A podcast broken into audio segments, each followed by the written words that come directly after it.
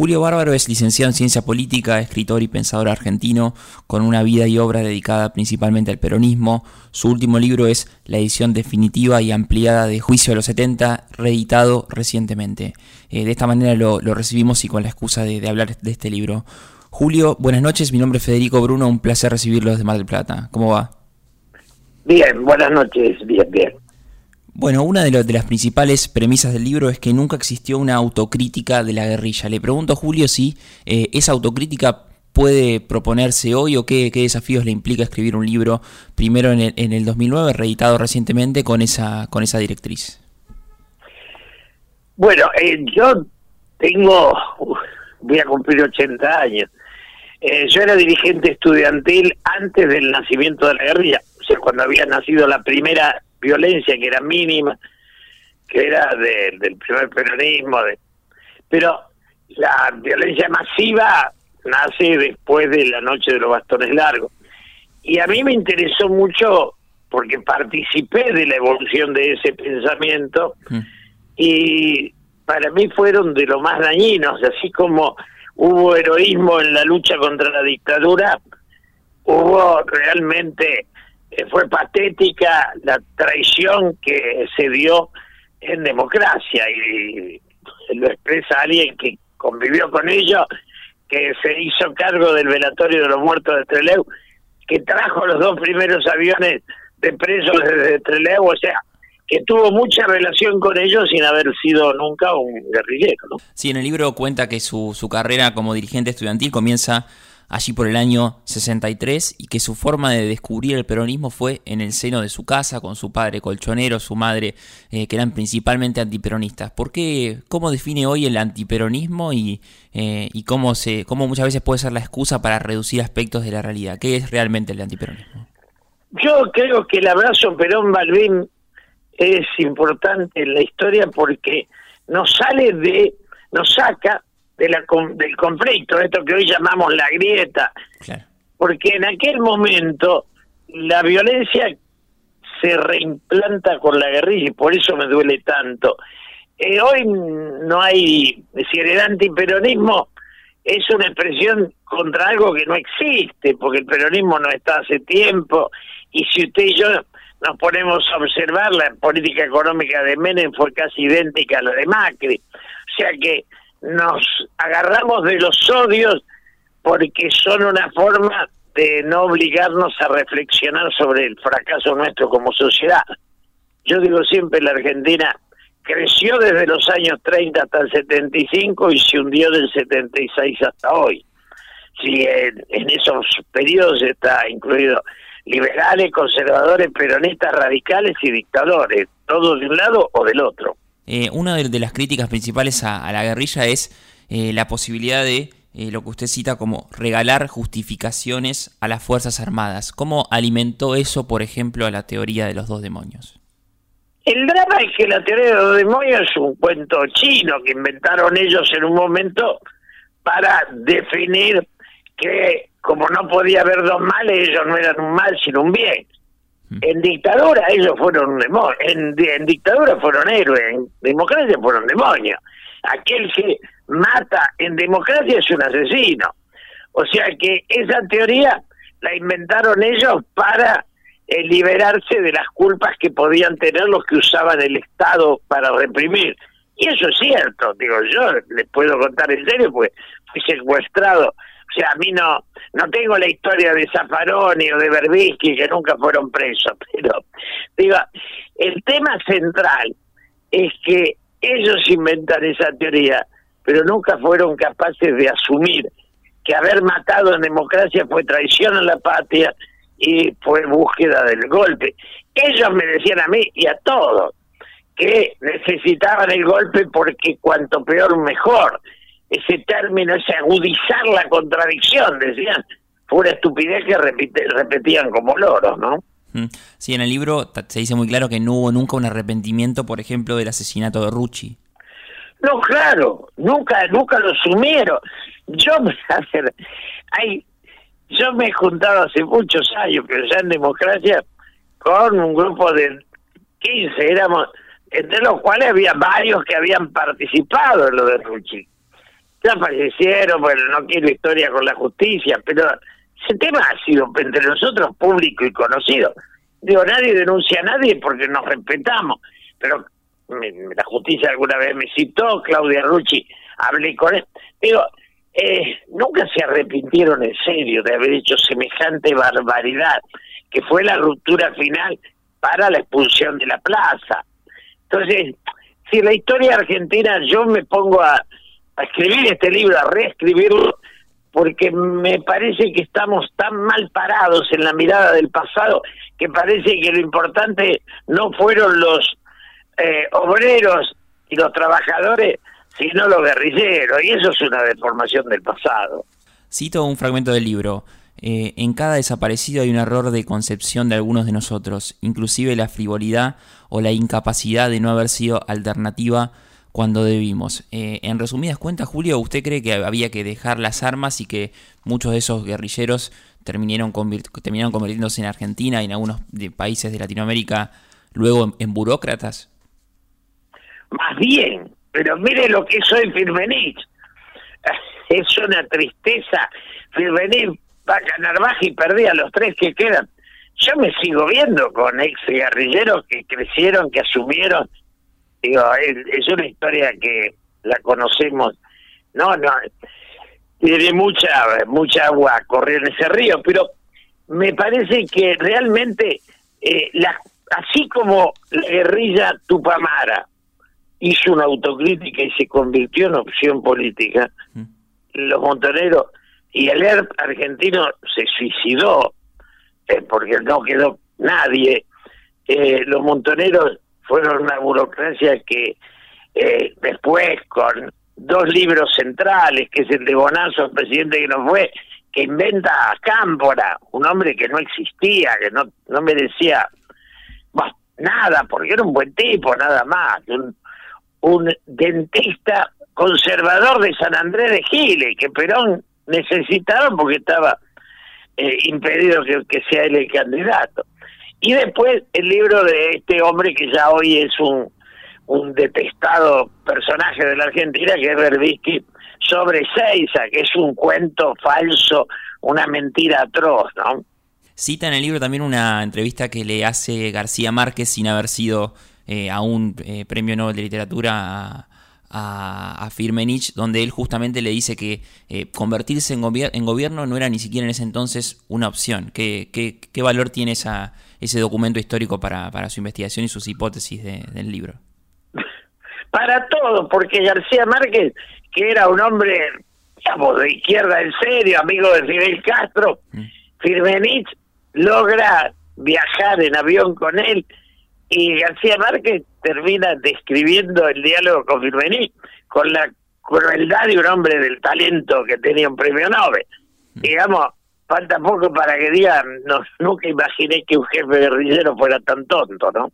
Eh, en el libro también transcurre una, una conversación suya con, con un sobreviviente de Auschwitz que le dice algo así como el dolor a veces te inmoviliza. Entonces le pregunto si eh, el dolor que hay sobre la última dictadura militar impide por ahí hasta los que participaron de esa guerrilla hacer esas reflexiones o esos mea culpa que usted exige también en el libro. Sí, yo me acuerdo, Frank, ahora no me acuerdo el nombre entero, este, hombre con el que hablé mucho, mucho, ser maravilloso que era sobreviviente de bueno, una persona conocida, y tengo un libro que escribió él.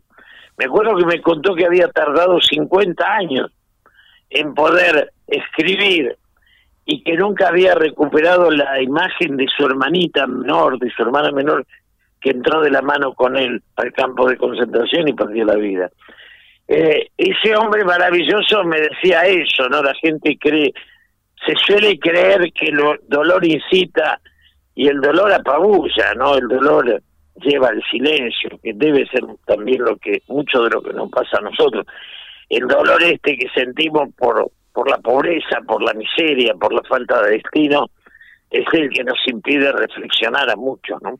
Y también haciendo una memoria reciente sobre la década del 90, eh, usted dice que la figura del militante en los 90 o a partir de los 90 se empieza a desdibujar hasta transformarse en el puntero político. Entonces, ¿cree que le faltan militantes a la Argentina, ya sea de, los partidos que sean? ¿Argentina no tiene menos militantes? Usted sabe que yo escribí, le dicté el, fin del militante a este a Gabriela Cerruti, cuando ella era periodista en Página 12, hmm. y todavía anda esa notita por ahí, en algún lado.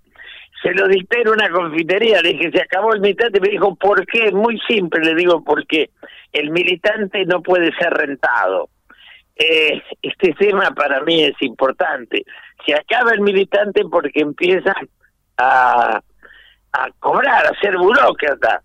Entonces, militante era el que vive la víspera de un mundo mejor. A nosotros nunca se nos ocurrió vivir de la política. Yo trabajaba en el taxi, en el abasto, trabajaba y ponía plata de mi bolsillo para la política. Militar era eso, soñar un mundo mejor y poner tiempo para lograrlo. Lo otro, el fin del militante, se da cuando aparece el operador, que es el intermediario entre el poder político y los negocios. Hmm. Eh, la violencia desmedida de la década del 70 eh, hizo, eh, hizo como una, inyección de, muchas de las figuras y, usted dice que la violencia, por más de que los violentos o los, guerrilleros estaban expuestos a peligros distintos a los de cualquier ciudadano común, nunca fueron seres superiores, ni siquiera en ese entonces. Así que me gustaría que, nos explique esta, esta premisa. Esa es importante la pregunta. Ay, eh, nosotros nos largamos uh, en los 70 o en los 60 al sueño del hombre nuevo. El hombre nuevo era el desafío, era estar por encima de la codicia, de la ambición, eh, estar buscar una formación intelectual sólida, tener generosidad. Digo, esto que yo admiro en Pepe Mujica, el presidente, el ex presidente de Uruguay. Ese hombre cultivó su persona y después de 14 años preso, estaba en un pozo. Es interesante cuando él cuenta qué siente como presidente cuando desfilan frente a él algunos de los que lo habían tenido detenido. Y nos dice, yo no perdono, pero tampoco tengo resentimiento. Es decir, eso es la sabiduría. Ahí yo encuentro un hombre distinto.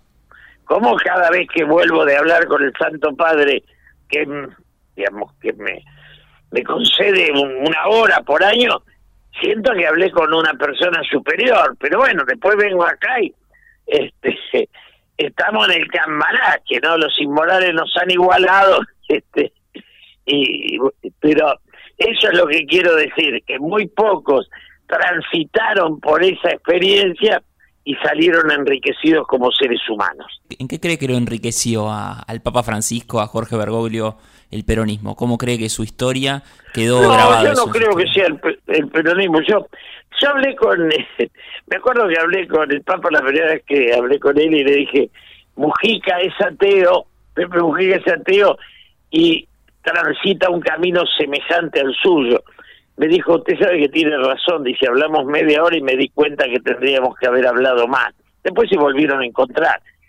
Porque más allá de creer en Dios o en el hombre, aquellos que se cultivan la idea, ¿qué es la idea del humanismo? Es la idea de enriquecer las virtudes.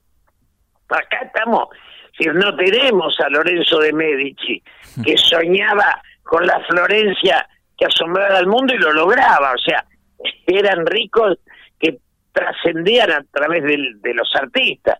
Acá tenemos un montón de individuos que, digamos, son el avaro de Molière, son personajes menores que juntan plata y creen que son importantes porque la plata los hace eternos, ¿no? Mm. Eh, en el libro también asoma su sorpresa de cómo el peronismo sigue teniendo siempre un, una gran tanta cantidad de votos o sigue siendo la fuerza eh, de, mayor prominencia, pese a que, eh, a que sucumbió de alguna manera en las últimas elecciones. Eh, pero, ¿qué se podría hacer con ese, con, ese apoyo que hay o esa confianza que la, muchos miles de argentinos depositan en el peronismo? ¿Cómo se podría modificar la realidad de esos, de votantes? Yo creo que hay que darle algo que supere. Perón quería que el peronismo se disuelva y lo planteaba. De acuerdo que Gelbar, siendo ministro, lo fue a ver a Perón y le dijo, general, me estoy haciendo peronista, y que Perón le contestó, don José, justo ahora que yo dejé de serlo. Entonces, eh, pero yo hablé con Perón, Perón decía que ya está, que ahora somos argentinos, no peronistas, y eso lo marcaba. Lo que pasa es que como vivimos en una sociedad fracasada y el, no, el, apellido de Perón servía, bueno, lo usaron para para se ponen la foto de Perón, sacan votos y después hacen lo que se da la gana. Lo más antiperonista fue Menem, pero bueno, que los que, ni Kirchner, ni Néstor, ni Cristina, ni Alberto leyeron a Perón ni les importaba leerlo. Me parece que esa es la historia, ¿no? Mm. José Pablo Feynman siempre dice que el, el de los presidentes actuales, el que mejor leyó los libros de Perón y lo citaba, fue Carlos Menem. Eh, ¿Cree que fue, que fue así o leerlos también y después para después hacer un gobierno así tampoco sirve de mucho? No, pero me parece que Feynman, pobre Feynman fue mi amigo, pero mi amigo, amigo, comí en mi casa un montón de veces. José Pablo, eh, ya hace tiempo que lo que dice yo no le doy importancia. Punto. En algún momento, hasta el libro El ejército de ceniza y el tiro del final, eh, ya hubo libros importantes, pero las cosas que dice las armas, son provocaciones sin sentido. Crítica a las armas es también comparte un capítulo del libro, ¿no? Con ese libro de José. ¿Cómo, cómo? Crítica a las armas, el libro de, José también eh, hace una referencia en, en, su libro, ¿no? Sí, sí, claro, pero yo he sido muy amigo de José, pero el kirchnerismo hizo el daño enorme de dividirnos. Porque Kirchner no era periodista ni era nada. Kirchner es, fue un oportunista, un individuo que nunca leyó nada ni le importó. Que era más inteligente que Macri, sin duda. Pero el drama de la Argentina es que los ricos no son talentosos. Nosotros teníamos a un Federico Pinedo, un Previ, eh, teníamos gente que, que valía, un Pellegrini, gente conservadores y liberales que volaban alto. Ahora tenemos unos cachivaches de los dos lados que es desastroso, ¿no? Eh, Julio, le agradezco muchísimo su tiempo. Recomendamos la, la reedición, la edición definitiva del libro Juicio a los 70, que está ampliada, tiene un prólogo distinto, donde eh, usted dice que hay una deformación del pasado que no permite crecer en la Argentina. Cuenta que en su infancia había un croto o un pobre en el barrio y que hoy en día son muchísimos en todos los barrios de todo el territorio eh, nacional. Pero le, pregunto qué significa ser eh, peronista hoy o cómo cree que los jóvenes que, se maravillaron en la década del 70, gran década de, de esplendor cultural de los Beatles, de los Rolling Stones, de un cine fantástico, ¿Cómo cree que hoy el, peronismo puede de vuelta encender esa, esa chispa en, la juventud que usted lo, yo, supo? Yo creo que no, tiene que haber peronismo. Creo que hoy tienen que ser los jóvenes patriotas. Tiene que haber patriotismo, que es algo que aportó el radicalismo, que aportó el peronismo y que aportó el conservadurismo. La Argentina tiene un problema como patria, porque hay un sector apátrida que dice que es lo mismo que la empresa de argentina o extranjera, que digo, nosotros fuimos, quería, yo me quería en un país que imitaba a Europa, y cómo es Europa con todos los habitantes integrados. Y ahora he visto en uno que eh, está enamorado de Miami, cómo es Estados Unidos, y es un país donde los ricos son muy ricos y de los pobres no se ocupa nadie. Julio, le agradezco mucho su tiempo y recomendamos el libro, la nueva edición de, de Juicio a los 70. Muchísimas gracias. Gracias a usted, gracias. Muchas gracias. Hablamos con Julio Bárbaro, licenciado en Ciencia Política, escritor y pensador argentino, eh, un gran peronólogo que propuso disolver el peronismo y buscar otra cosa.